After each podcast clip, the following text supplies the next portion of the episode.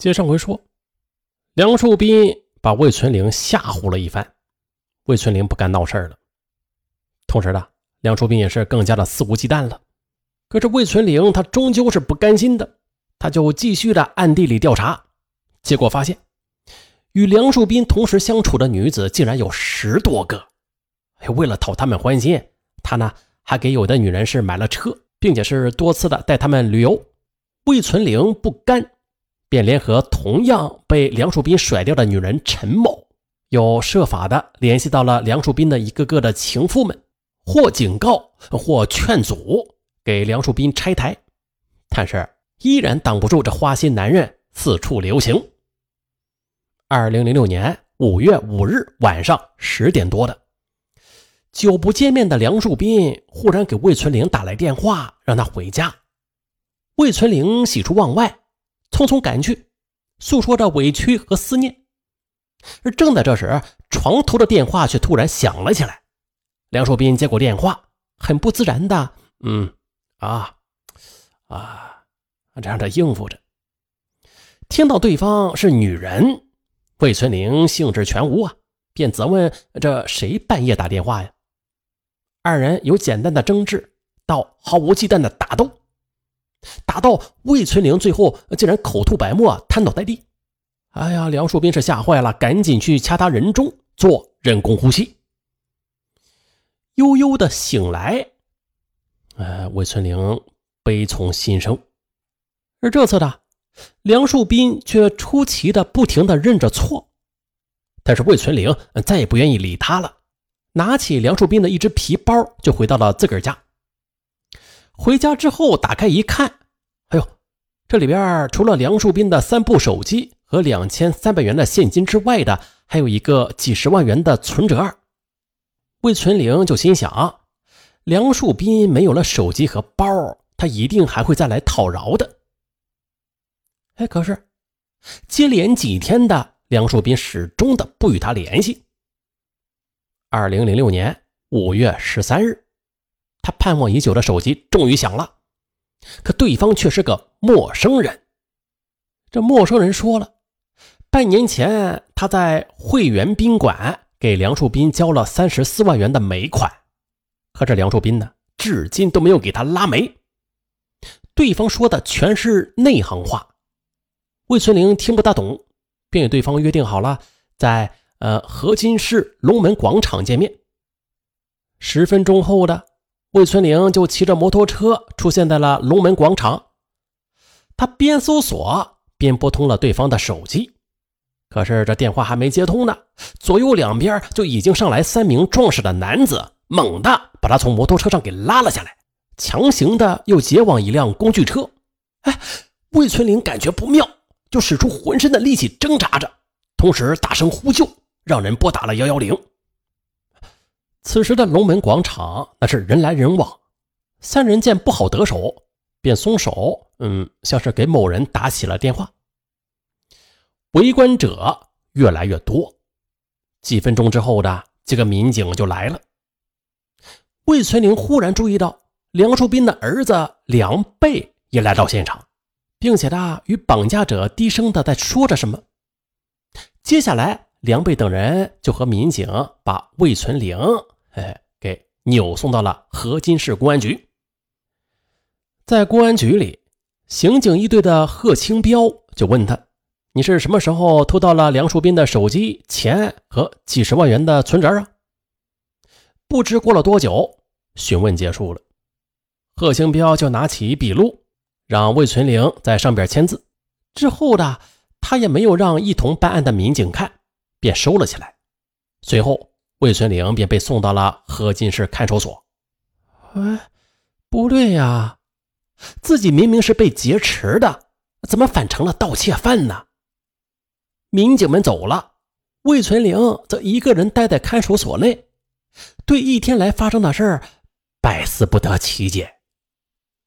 五月十四日上午，审讯他的贺清彪和同事曹某来看魏存玲。说是取证，魏存玲心中一阵高兴。好啊，只要能找到证据的话，这事情就能说清了。啊，回到自个儿家，魏存玲直冲卧室，熟练的从柜子里拿出了他和梁树斌等人的照片，然后一脸坦然的说：“你们看，警察同志，我和老梁的关系啊，就连他老婆都承认呢，我们真的就是夫妻。啊你们想啊，我拿自己家的东西，那能叫盗窃吗？”可是贺清彪却说了，这些照片与案件无关，哎，不予提取。魏存玲意识到这事情不妙。接下来几天，贺清彪又多次的询问魏存玲，但是魏存玲他却始终坚持自己是被冤枉的。可是审讯他的贺清彪却不管不顾的在笔录上伪造着另外一套文字。这笔录上是这么写的：魏存玲与梁树斌素不相识。五月五日晚上。魏存玲只身窜入位于翠岭区梁树斌的家，伺机盗取梁家的财物。梁树斌发现有人偷东西之后的，急忙追赶，但是魏存玲已经盗走皮包和手机等，匆匆的就夺门而逃了。魏存玲被捕之后的儿子常小虎感到莫名其妙，咋回事啊？母亲和梁树斌夫妻多年。一直居住在翠岭区的房子，怎么现在成了从他家偷东西啊？于是呢，他就找到了母亲与梁树斌的合影等，啊，交到刑警一中队高树茂队长的手中。高树茂看过这重要的物证，也觉得这案子有点蹊跷，于是啊，马上的便将这些证据又转交给了贺清彪，希望他查明真相，不要偏听偏信。可没成想的。贺清彪表面上答应，一转头的便将照片扔到了一边。不仅如此，贺清彪还找到同事杨卫东，让他呀在原本没有参与的两次询问笔录上都补签了名字，这样就以便案子更加的圆满。做好这些，贺清彪才将笔录连同被盗的手机、存折等一起放进了案卷。二零零六年七月四日。贺清彪又将有关盗窃案的起诉意见书的底稿交给了高军茂去审阅。不过呢，高军茂在看过之后的，特地的在笔录上面添上了“犯罪嫌疑人与受害人保持多年非法同居的关系”哎这样的字句。拿着这份对领导修改过的意见书，贺清彪又找到了分管副局长审核签字。后来呢，来到打印室。在打印机过程中，贺清彪将高军茂添加的内容就给删去了，再一次的掩盖了两位之间的情人关系。这边的看守所里，这魏存玲不停的写着材料，反映自己的冤屈，还曾经一度的得到了河津市检察院监所科负责人王允的关注。他向魏存林详细的询问，并且做了多达六页的笔录。魏存玲就苦苦的等着申冤，可这时王允却接到梁树斌间接说情人的电话，把材料啊通通的又给压了下来。七月二十四日，河津市检察院依据河津市公安局的起诉意见书，对魏存玲提起公诉，指控他潜入梁树斌家，趁其熟睡之机的盗走三部手机、皮包以及现金两千三百元。二零零六年八月十五日的河津市人民检察院开庭审理了魏存玲涉嫌盗窃一案。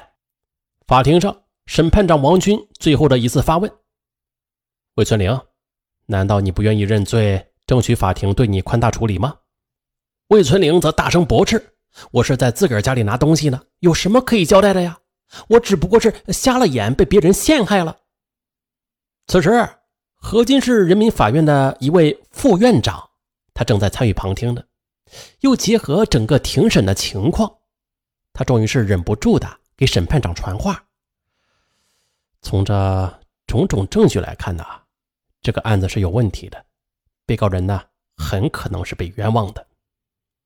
就这样，当天下午的关押一百多天后的魏存玲，终于的被取保候审。八月十六日，河津市政法委。河津市纪检委等部门迅速的就组成了专案组，就魏存玲涉嫌盗窃一案进行调查。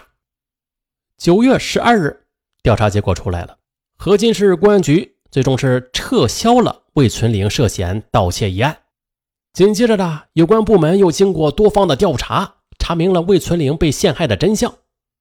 原来，二零零六年五月五日晚上，魏存玲和梁树斌打闹之后的，这梁树斌就决定要彻底摆脱他的纠缠。第二天一大早的，梁树斌就经人介绍找到了贺春彪，并且拿出一份假的报案材料。他称魏存玲盗窃自己的财物。贺清彪就给他出主意，说是修改材料。梁树斌当场给了他两千元的办案经费。后来的梁树斌又让儿子找到贺清彪抓捕魏存玲，作为回报，梁树斌又给了他一万元的感谢费。而再后来的，又通过贺清彪的介绍，梁树斌又认识了杨卫东。杨卫东将并不在场的周某作为见证人填入有关表格中。并且私自代签了周某的名字，放回了案卷里。这一切都办妥了，杨卫东也不忘揩油，骗找到梁树斌，称妻子有存款任务。梁树斌心领神会啊，于六月七日的在杨妻所在的中国银行河津市支行某储蓄所存款五十八万余元。二零零六年十一月十日，贺清彪、杨卫东。因为涉嫌滥用职权、受贿一案，在河津市人民法院开庭审理。法院当庭判决贺清彪有期徒刑两年，对杨卫东免于刑事处罚，梁树斌也是交由司法机关追究法律责任。至此，这起狗血的二奶被诬陷案尘埃落定。嗯，最后再感慨一下吧，这天下之大，无奇不有。这花心男梁树斌。陷害情人，手段那自然是卑鄙无耻的啊！嗯，但是最后还得奉劝像魏存玲这样的女人们，没有自尊自立，你哪能收获幸福啊？又哪里能收获爱情啊？好，就说到这儿，我是尚文，咱们下期不见不散。